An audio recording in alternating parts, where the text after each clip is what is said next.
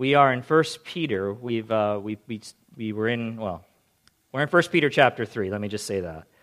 And we, this is part two. I did a message a couple weeks on a uh, word to Christian wives. So I would invite you to turn your copy of God's word to that section. If you don't have a Bible, hope you would grab maybe a blue Bible located underneath the seat around you. In that Bible, you can turn to page 1015. 1015.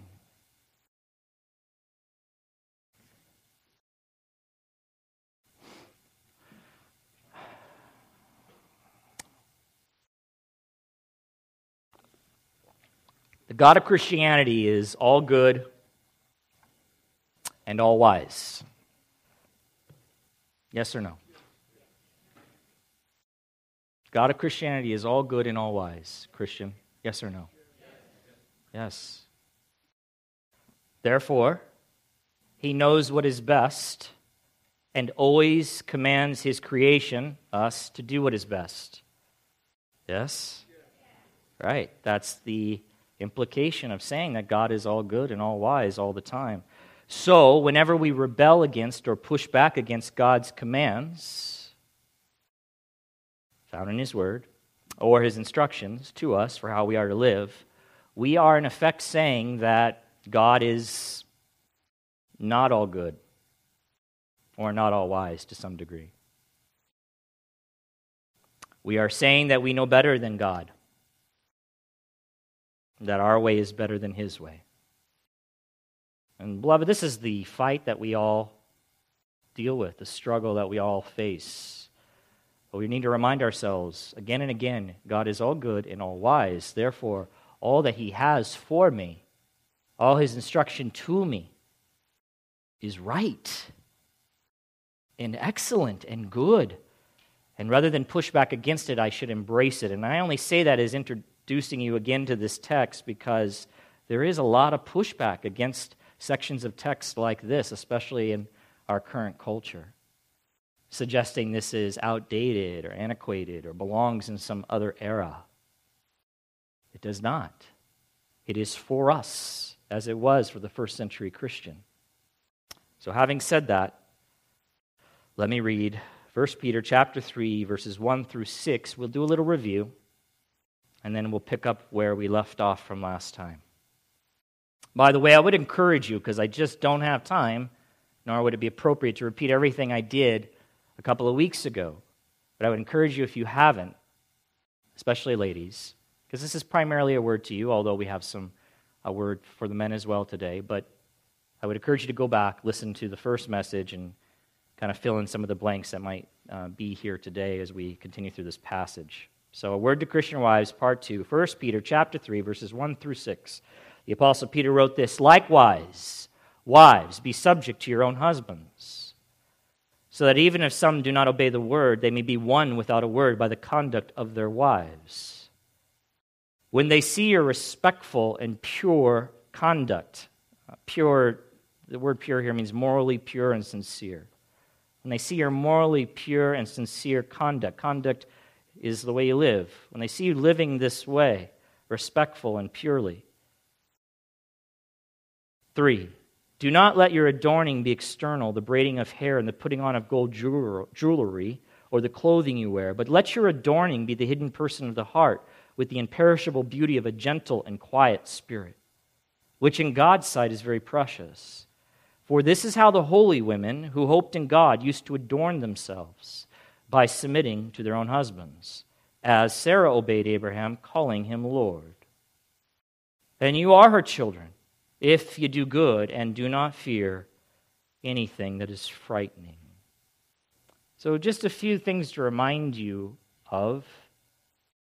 Uh, certainly, again, I feel like it's necessary to say this regularly. Submission here is always we're going to talk about submission. That's what Peter has been talking about. He's been talking about submission to government, submission to your master, your employer, for employees or house servants or slaves. Now he speaks to wives. He's speaking to those who find themselves under authority and how they are to behave as Christians in this world, in that relationship.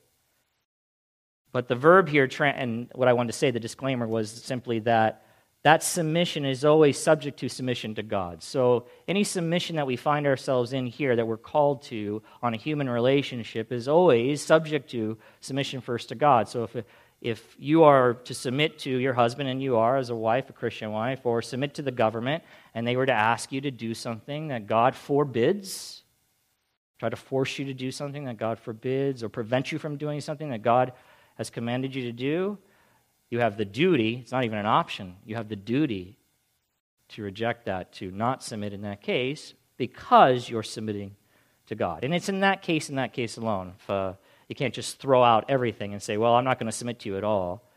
But in that particular instance, you would not submit because God is the highest authority and He's the one who establishes the authorities here on earth.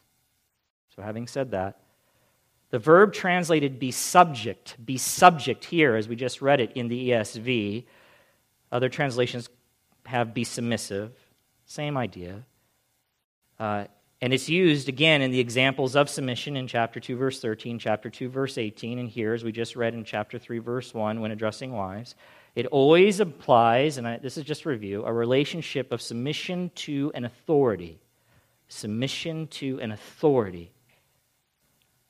It was used outside the New Testament to describe the submission and obedience of soldiers in an army to those of superior rank. I said all this last time, just want to catch you guys up in case you missed it. And as one commentator said, to operate effectively, the home, like every human institution, must have a head one who is the authority, one who is the final authority. God assigned that position to the husband. Period. The husband is the head. Now, he may be a bad head, or not a great head, or not the authority or proper authority he is to be, but he is established as the head. He may even try to abdicate his role. He may say, I don't want anything to do with it. And then the wife, not knowing what to do, picks up that role. That happens all the time, but that's not how it is to be by God's design. The husband is to be the head, the final authority in the home. But, as we were saying last time, submission is not the husband's to command. You won't find that anywhere in the scriptures. The husbands are not told, make your wives submit. You won't find that. Rather, it is the wife's to willingly offer her submission to the husband. So I talked about that last time. If a wife is not living in submission to her husband, the husband does not have the right to threaten her to belittle her, to manipulate her, to scare her, or to force her into submission. That is not a biblical approach to his wife. He is to love her, to care for her, to strengthen her, to encourage her, to instruct her, certainly, to pray for her, to model Christ to her, to show his obedience, which is to love his wife sacrificially to the gospel, his obedience to the gospel and to Christ. And by that example, encourage his wife to live in obedience to Christ as well. The word likewise, there at verse 1, likewise, we, we spent some time talking about that. I'm not going to explain all that again, just to tell you. When he says likewise, I believe it, it refers back to verse 13 of chapter 2, which is where this whole conversation began, where Peter begins the topic of submission to authority, and he says there, Be subject for the Lord's sake to every human institution. Be subject for the Lord's sake to every human institution. So, likewise, in a similar way, for the Lord's sake, that's the similarity. Wives are to be subject to their own husbands for the Lord's sake, for con- the concern or concern for his honor and his cause, a concern to not bring dishonor on his name. In other words, if a wife does not live this way, she brings dishonor on the name of Christ because she is failing to, in this area, obey Him and demonstrate God's design for the home to the watching world. One writer says when Christians claim to believe God's word but do not obey it, the word is dishonored. Many have mocked God and his truth because of the sinful behavior of those who claim to be Christians. Is that not so? Yes. Sadly, that is so. So you can talk about Christ all day, but then you're then you fail as a wife to, to come under your husband and his leadership, It's inconsistent. So, this is another area where we need to trust the Lord and obey Him and grow in our sanctification. As I said last time, the theme of Christians, the Christian's witness to a watching and unsaved world, it underlies this entire section here in 1 Peter. So then, Peter, in addressing wives and their submission to their husbands, brings up the matter of a wife, we just read it, having an unbelieving husband. So in this case, the unsaved world is right there in her home, watching her up close. And he speaks to the influence here, Peter does, or impact of her godly conduct or submission and, and what that can have, the impact it can have on her unbelieving husband. I said last time, her submission acquires a saving significance if the husband is not a Christian. It assumes an evangelistic function. And I address this as well. How does that work exactly? And I believe one um, Bible commentator really captured it well when he said the unbelieving husband sees this behavior and deep within perceives the beauty of it. He understands it, he sees it. This submissive wife, this, this, this wife who's following the lead of her husband as she honors the Lord. Within his heart, there is a witness that this is right. This is how God intended men and women to relate as husband and wife. He concludes, therefore, that the gospel which his wife believes must be true as well. Must be true as well. I believe that's right. Another writer adds this that unbelieving husbands may be alienated by wives who constantly beg them to become Christians. Put off. And you can understand the heart of a, a wife with an unbelieving husband, right? A Christian wife with an unbelieving husband. Of course, she wants nothing more than for her man who's leading this home to be a man who's following God. So you could see her pleas and her desires and her heart and her sadness and her brokenness and all of that and, and all the ways that she might attempt to get at that. But, as we read here in Peter, and the writer goes on to say, a better course is to live a faithful Christian life. And as they see the transformation of their wives, they are more likely to be inclined to adopt the faith of their wives. If they understand that this excellent and beautiful behavior is coming or being driven by the gospel that they believe and that they keep presenting or have presented to their husbands, then they will be more inclined by the beauty of that behavior to look at and possibly embrace this said gospel.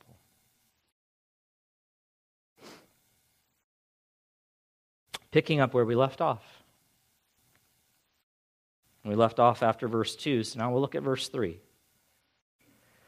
1 Peter 3 3. So then Peter says, Do not let your adorning, that's a noun, by the way, adorning there, be external. The braiding of hair and the putting on of gold jewelry or the clothing you wear. Just remember, this is, it's in the context of submission that he's saying these things. Sometimes this verse is another one of those passages people just kind of rip out of its context, but it's right here, right alongside submission and his command for husbands to submit, sorry, for wives, scratch that from the tape.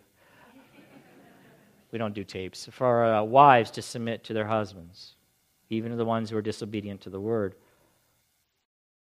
So do not let your adorning be external, braiding of hair and the putting on of gold jewelry or the clothing you wear. Okay, so adorn, because that's not a word that I think we generally use, but adorn, the verb, means to make more beautiful or attractive uh, to lend beauty to.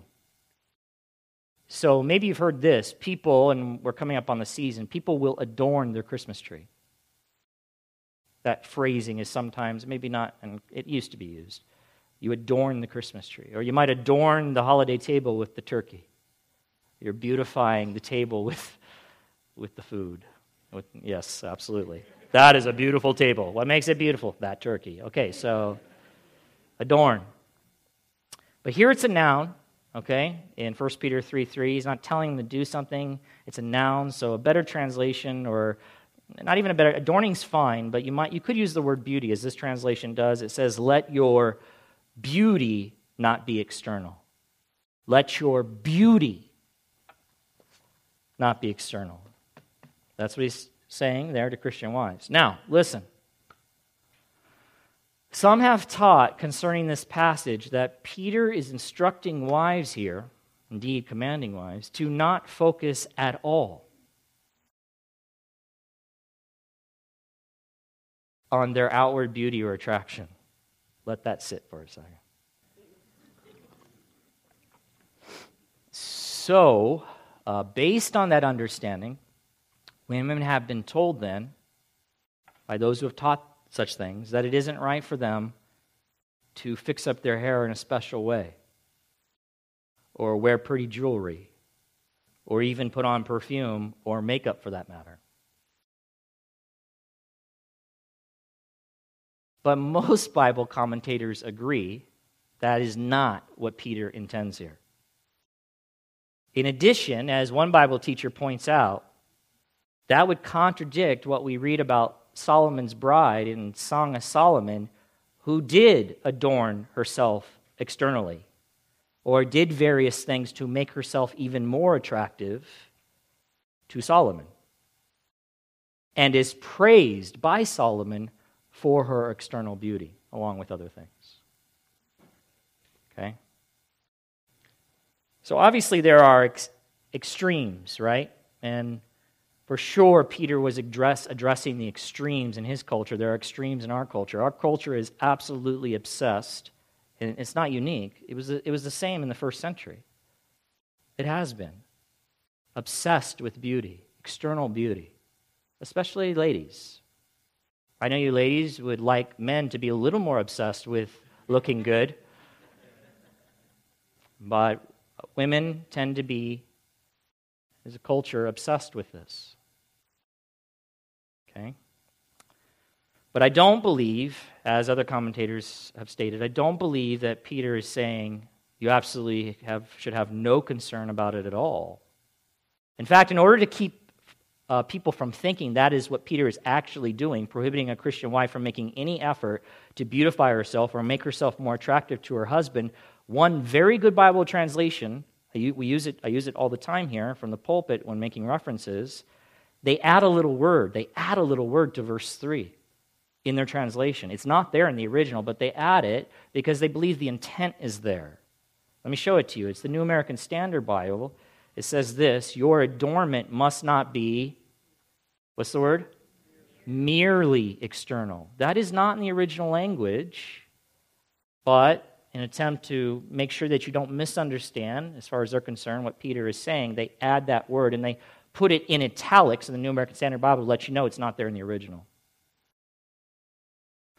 In fact, concerning this a matter of uh, possibly a woman thinking that she shouldn't do anything uh, concerning her external beauty or to, or to make herself more beautiful externally, one Bible commentator, pastor, adds this It is certainly possible for a woman's appearance to be so unkempt, messy, and unadorned as to embarrass and discourage her husband, to whom such indifference in the name of Christ would make the gospel offensive and be just as spiritually detrimental as too much attention given to externals. So let me see if I can help you understand that. So, this is the idea. So, his wife at one point was maybe doing herself up, using general terms, right?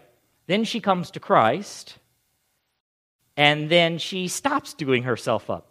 She goes just forgive me for the general term. She goes plain Jane. Okay? Maybe she even goes lower than plain Jane. Maybe she doesn't do anything to make herself more beautiful to her husband externally. And he says to her, What is going on? Well, it's the gospel. well, then I don't want anything to do with that. Do you see? I mean, really? I mean, in fact, my counsel that I've given to some, I've done this multiple times, to some uh, stay at home moms who work at home and have very, I mean, hard jobs, especially you add number of children and trying to keep the house and all of this. And sometimes that is an area where they just let themselves go. So by that I mean, they wake up and then nothing happens to them externally. Their husband goes to work when he goes to work, he sees women who are made up, generally speaking, all day long. he interacts with them. Then he comes home. And his wife is in the same condition that he found her when she left, looking like she just got out of bed. This is not wise. This is not good. So I've encouraged women in that situation to to do something about that and to prepare themselves for their husband. And so to make their husbands excited to come home. I'm not saying that's everything, it certainly isn't everything. And there are certain days where a wife just can't pull it off. And a husband should be sensitive to those things. And I'm like, look at you, you weren't even ready for me when I got home. Seriously? But as a general rule of thumb, that she would try, she would make an effort in this regard. But you know, there are some some days where she's not going to pull it off because the kids are killing her, you know, and she's just trying to make it. She's trying to survive. and there should be some understanding there. But at the same time, a wife should not neglect such things for the sake of her husband. She certainly never did that when they initially got together, right? She always looked her best. But then we go into marriage and it doesn't matter anymore? It certainly does matter. So, anyway. So, Peter is not prohibiting a wife from desiring. I don't believe that at all. He's not prohibiting a wife from desiring and doing something externally to make herself more attractive or beautiful to her husband. Rather, Peter wants Christian wives, because there's such an excess in our culture, such an extreme in this area, such a focus. He wants Christian wives to have a proper biblical perspective and to understand and focus on what is what truly has greater value and worth than external beauty. And that, beloved, is, of course, inner beauty. Inner beauty. Okay? Now, we know that, right? I think we know that generally. Inner beauty is more important than external beauty, of greater value, yes? In fact, we have no doubt all heard regarding, or something regarding this matter um, of inner outer beauty at a wedding when someone gets up to speak about the bride. And paying the bride a compliment says something like this She is not only beautiful on the outside, but she is beautiful on the inside.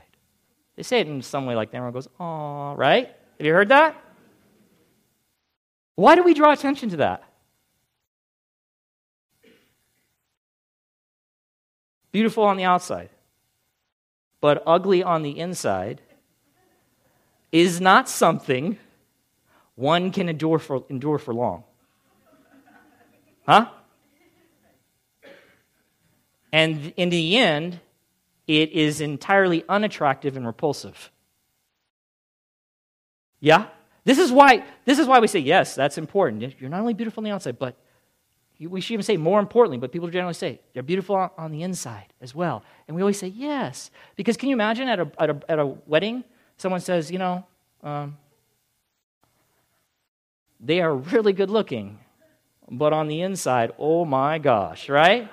But you know what? Look how good looking she is. Aren't you encouraged? You know, be everyone be like, oh, he's dead. He's in trouble. He's a dead man walking. And you, you know, we know this, right? Because you think about the Proverbs. Uh, Thomas took us through the Proverbs. You might remember some of these passages. And I have to giggle every time I read them because they're so true. Proverbs 21 9, it is better to live in the corner of a housetop than in a house shared with a quarrelsome wife. Like in the attic.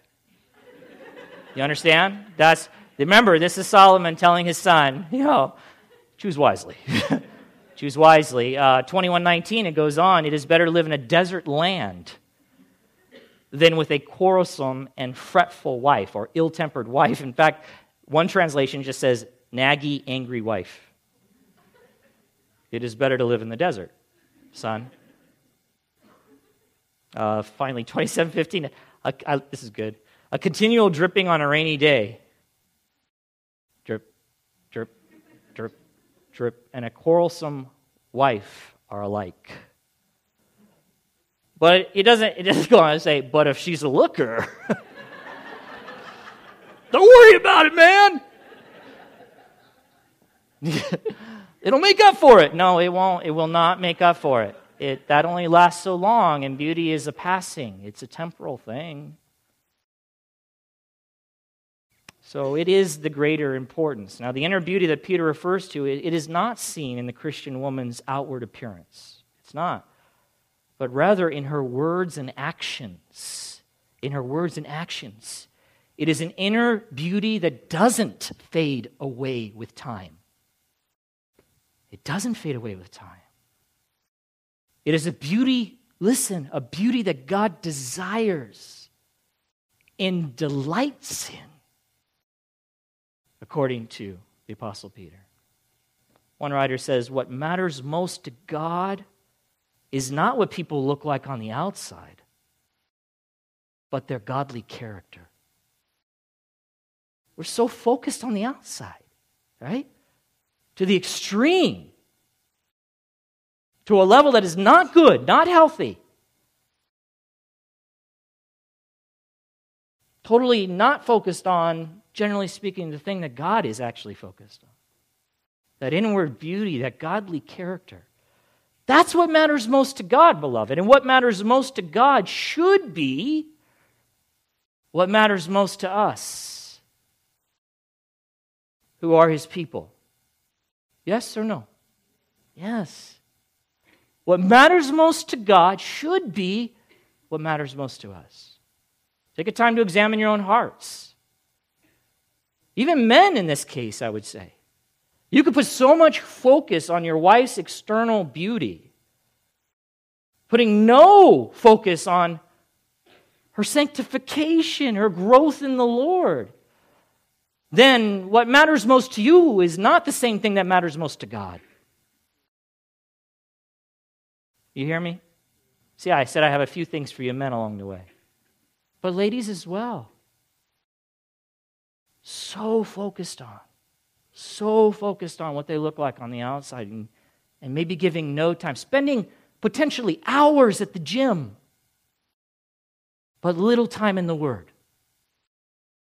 That's out of balance, beloved. That's out of balance. Going shopping for hours, but neglecting their time with the body of Christ. That's out of balance, beloved. What is most important to you, apparently, is not the same thing that is most important to God. And you need to change that.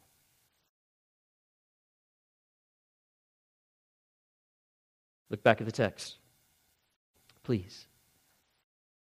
So Peter puts it all this way. Verse 3 Do not let your adorning be external, the braiding of hair, and the putting on of gold jewelry, or the clothing you wear, but let your adorning, your beauty, your attractiveness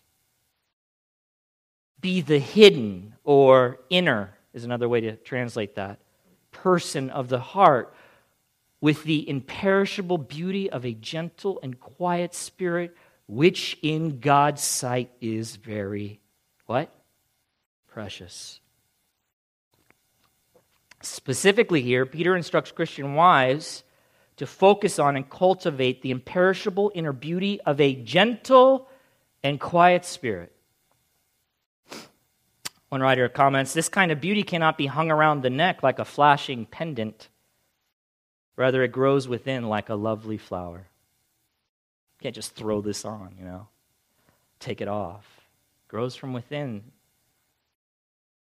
It's God's work in you. Now, listen. The word translated gentle, this is what it means. This is what it means. Not pushy, not selfishly assertive, not demanding one's own way. That is what the word means. Gentle, not pushy, not selfishly assertive, not demanding one's own way. By the way, the word occurs three other times in the New Testament. That's it. And twice, twice, it refers to Christ.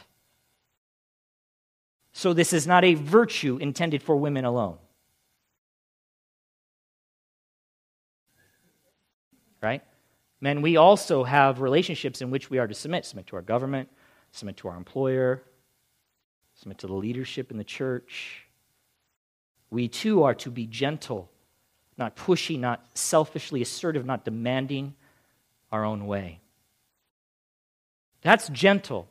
That's the instruction to the wife. And then quiet spirit. So a gentle and quiet spirit. Now, a quiet spirit doesn't mean that a Christian woman or wife should speak very softly.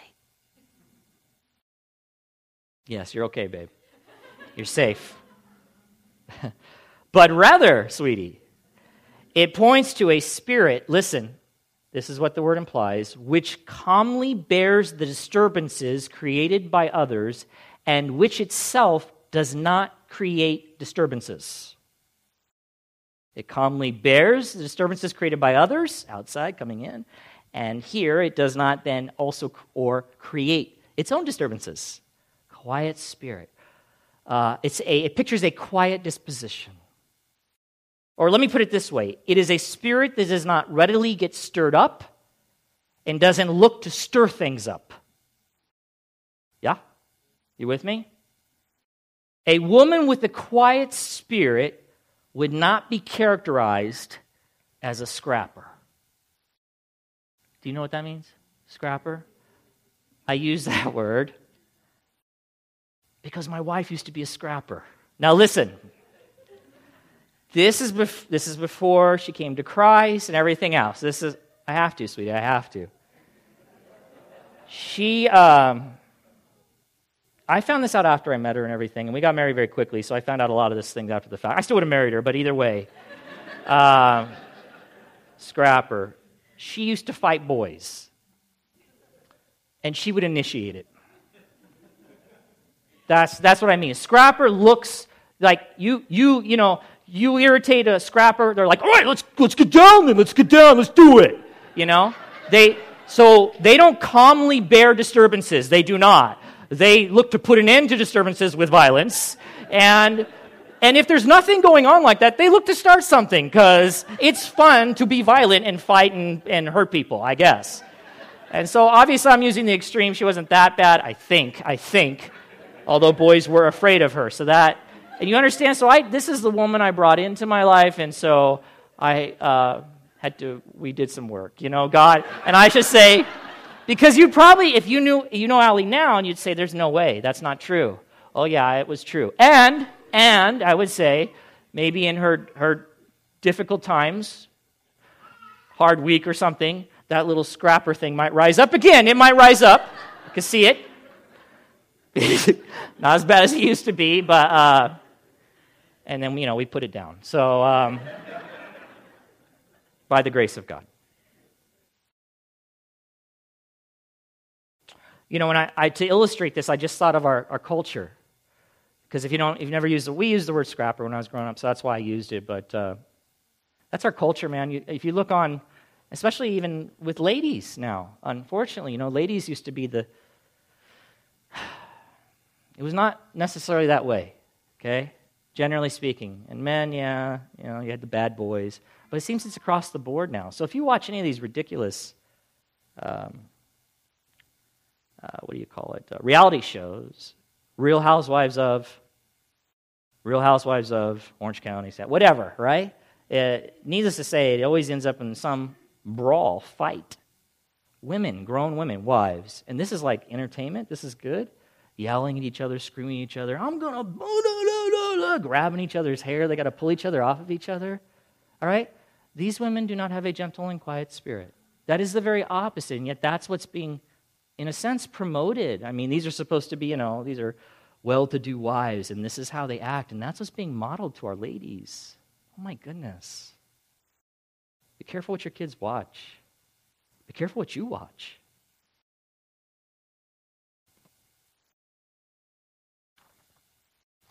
One writer says, Whatever the world may think of such an unassuming and mild disposition, for the believer, the final test is whether it wins God's approval.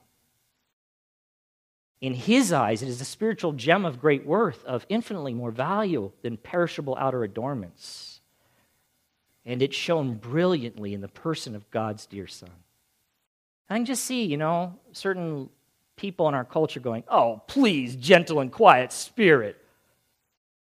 They just want to control you. That's, that's bygone era, man. Get with the times. Get with the times, you know? You don't take no lip. That's our culture. It's always been true for men, but it's even true for women now. Really?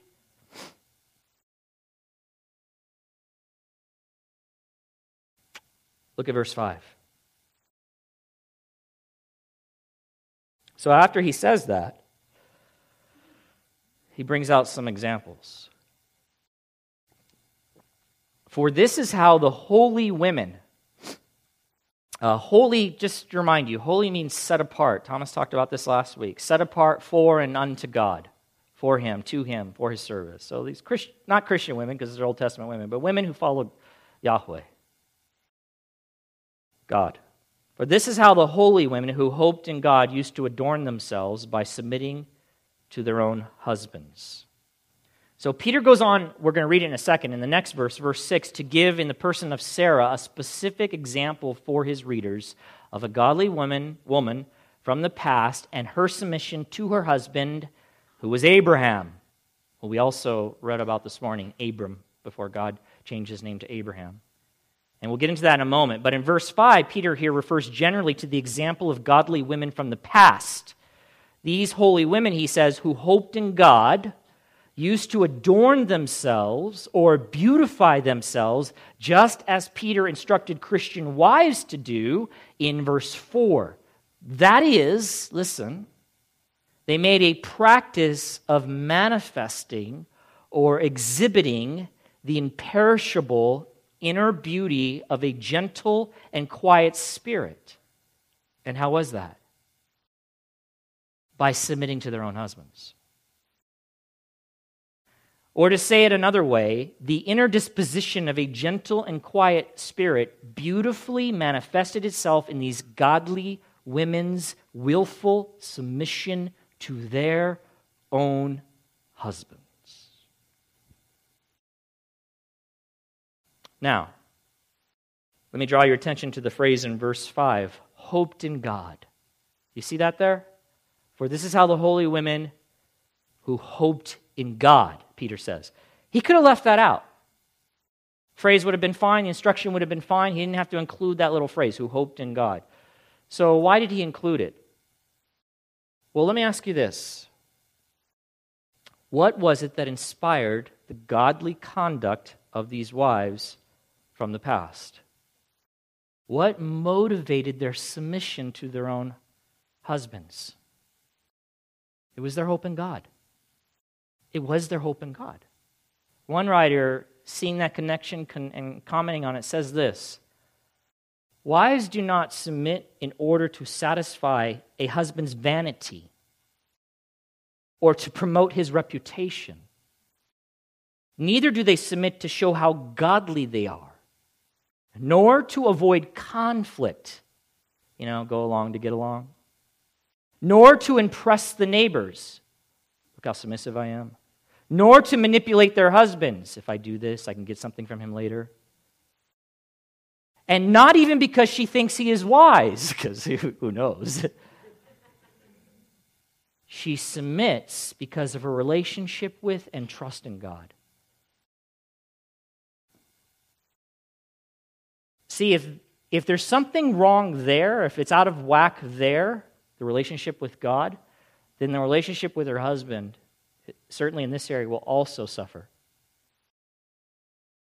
That's why we always say horizontal relationships, the problems there are fixed only when your vertical relationship is intact and working and functioning properly. Then these horizontal relationships can function as God intended them. Otherwise, forget it. This relationship is good, then this relationship will be as it ought to, or at least you'll be responding as you ought to in a way that honors God. Another writer says these women did not submit to their husbands because they believed their husbands were superior to them intellectually or spiritually. Don't, that's not the case. They didn't say, Oh, I'll submit to you, a wise one. Oh, because you're better than me. No. Because neither is the case necessarily. They could be wiser than their wives, but in many cases, like I said, who knows? And superior, certainly not. Certainly not. Not before the eyes of God. They are given a position of rank in the house, you might say, a superior rank in the sense that they have an office, head. They have responsibility. That's what they have. Not to be abused, but to be used for the glory of God. They're not superior, and they're not submitting for that reason. They're submitting because they're, or at least they should be submitting because of their trust in God, believing that He is all good, all wise, that He rewards those who obey Him and follow Him. He does. And believe Him and take His word as it is the truth. And you will find reward. They trust in their God. And therefore they submit. Beloved, it would be the same thing with any other command that we have from the Word of God for us as men or as women, or as the body of Christ in general. We are to submit because of our trust in God, because of our relationship with Him. We are to, we are to do all the things to love and to encourage and to strengthen, to walk in holiness and all these things and repent of sin because of our trust in God. We're believing that what He says is true and right and good, and therefore we are to do it. Then in verse 6, Peter brings up the example of Sarah. Okay? Specific example. So he turns from general, women of old, they did this, these godly women. Now let me talk about Sarah. Look back at verse 5. For this is how the holy women who hoped in God used to adorn themselves by submitting to their own husbands. 6. As Sarah obeyed Abraham, calling him Lord. Sarah was obedient to her husband Abraham. Okay? Throughout her life, she willingly lived, as far as we know, and as far as the scriptures indicate, she lived in submission to him. She followed her husband's lead even when it was quite difficult, beloved. And you got to think about God's just giving Abraham instructions, and Abraham is following God, and and now God's saying, or Abraham's saying, we got to do this, we got to go, and you didn't, you don't have any recording of Sarah saying, no, I don't think so, honey, I don't think so, I don't think that's going to be happening. I ain't going nowhere. I ain't doing that. Not that she would use improper English, but I do. I'm not doing that. She went. She followed him. She was a submissive woman. Sarah, one writer says Sarah was held up by the rabbis as the model of submissiveness. The rabbis, the Jewish teachers and leaders of the day. So certainly, Peter uses her as well as an example here of submissiveness. Now, the reference to Sarah calling Abraham Lord. I know you, you're curious about that, right? A small l, by the way. Small l, not capital L, okay? It is simply an indication of her submissiveness. Not in the sense that Abraham said, Woman, I want you to call me Lord. and so she did. Not in that sense, okay?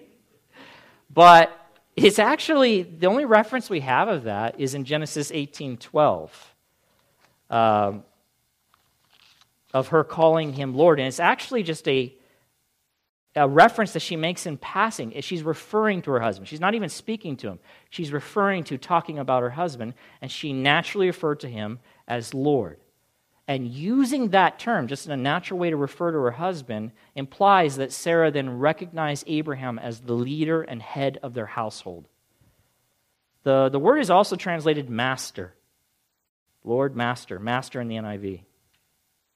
It, in fact, it means one who exercises authority over. And that is how she referred to her man, to her husband. So it's just a way of Peter saying, this woman, uh, she submitted to her man. She obeyed her husband. Look, she even, the way she refers to him as Lord is another example of her living in submission to him. That's how she sees him, and that is how she lived her life. Peter goes on to say at the end of verse 6 and you are her children, to the Christian wives he's writing to, and to you as well, if you do good and do not fear anything that is frightening. Okay, so what is that supposed to mean? And there's some different opinion about this, but let me give you another translation that is helpful, I think, in determining its meaning. It's from the NIV. It says, You are her daughters. And I think that just simply a reference to you reflect her likeness. You are her children in that sense. But it's conditional. If you do what is right and do not give way to fear. I think that's a A good translation, if you do what is right and do not give way to fear. Another translation of it, the NIVR, says Sarah was like that. She obeyed Abraham. She called him her master. Do you want to be like her? Then do what is right and don't give in to fear. All right, so the way I understand this passage is that for the wife to faithfully live in submission, willfully, to her husband, or to willfully choose to follow her husband's lead, wherever that may take her, excluding into sin, of course, could lead to a good deal of anxiety and fear for the wife. Huh? You get where I'm going? And especially if her husband is an unbeliever. In other words, okay, I'm a believer now, I'm, I'm, I'm a follower of Christ, and here's this man who I'm to submit to, but he doesn't follow Christ. So that's even more crazy more potentially scary. It's hard enough with Christian husbands. More, it can be difficult enough to follow and submit to them and not have fear and anxiety about where they're leading you, wives. Hello? Yes? I know your, your husband's right there. That's fine. You don't want to say anything. But I'm just going to say it for you. It can be difficult. It can be very difficult to say, God, are you sure? Are you sure about this one? Maybe this was just for first century wives, you know, not for me. You don't understand the husband I'm married to. Yee, you know, I'm not sure this guy's got it all there. Two tacos short of a combo, you know what I'm saying? I don't know.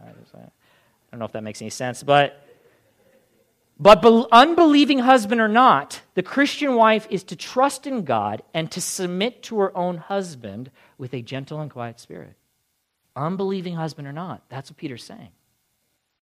She is not to let her fears keep her from doing what is good and right. That is to willingly submit to the, to the God established authority in that marriage. God established. But that will, of course, require that she put all of her hope and trust in God. It's, she's going to need to do that in order to, like we need to do, to follow God's commands that can be difficult. So here it is. She's got this husband, and she's like, I don't know, Lord. Trust me. Let me work out my plan. Obey me. Trust and obey, for there's no other way to be happy in Jesus but to trust and obey. You know, we, I mean, we don't sing that here, do we? But because it's one of those, you're like, oh, you're on a merry-go-round. And but we sing that song, and it's a really good lyric. It's good. That's yeah. Trust and obey the Lord. You do that by wise by submitting to your husbands. Don't give in to potential anxiety and fear of doing that. Again, you know, if he's if he's saying, "Honey, we're going to go rob a bank," well, I just need to trust God. I mean, I could end up in prison, but uh, and say, "No, sweetie pie, I cannot go rob the bank because my Lord says, Thou shalt not steal. Okay. Can you cook me some dinner? Yes, I will do that, honey. I will do that. But I cannot rob the bank with you. Are we clear on that? All right, all right. I'll figure out another way. You know, I'm that's what I trust. Obviously, that's ridiculous, but I'm you can maybe draw from it something. And this and this, by the way, and this godly conduct can be used by the Lord in the salvation of her husband if he's not a believer. That's what Peter's saying. Trust me. Submit with a gentle and quiet spirit. Demonstrate that beauty to him that draws him to the gospel that has called you to live in such a way. Trust me. You know? Your husband might do some dumb things. Trust me.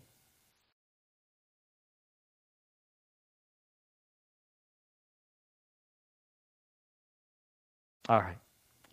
That's the conclusion because we got to be done, and we are. We're done. So, this is what I would say to you. There are some other passages, ladies. And I mentioned this before in Ephesians 5 22 through 23, Colossians 3 18. You can look at the surrounding verses, Titus chapter 2, verse 5. I would encourage you, ladies, as you're you're meditating on this passage here in 1 Peter, that you also look to these passages and meditate on them as well. God is always good, and He is all wise. Yes or no? Therefore, what He commands of His people is always the best, always good, always all wise, always right.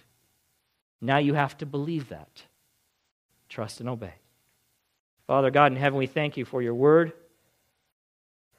And Father, uh, just help us. We, we struggle. There are, there are parts that we find maybe easier to obey than others. So, Lord, we, we recognize that we always need your help. We do. We, we need more. We need you. We need you. We need your power. We need your grace. We need your spirit. And thank you, God, that you have given it to us who are yours.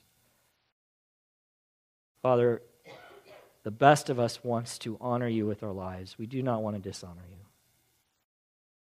So help us to do that. With this text and all the texts that are before us and that we've already gone through, Father, help us to live in obedience to them, to surrender ourselves to them, to really trust you, to know that you know what you're doing, and to live accordingly for your glory for the glory of Christ and his church. Amen.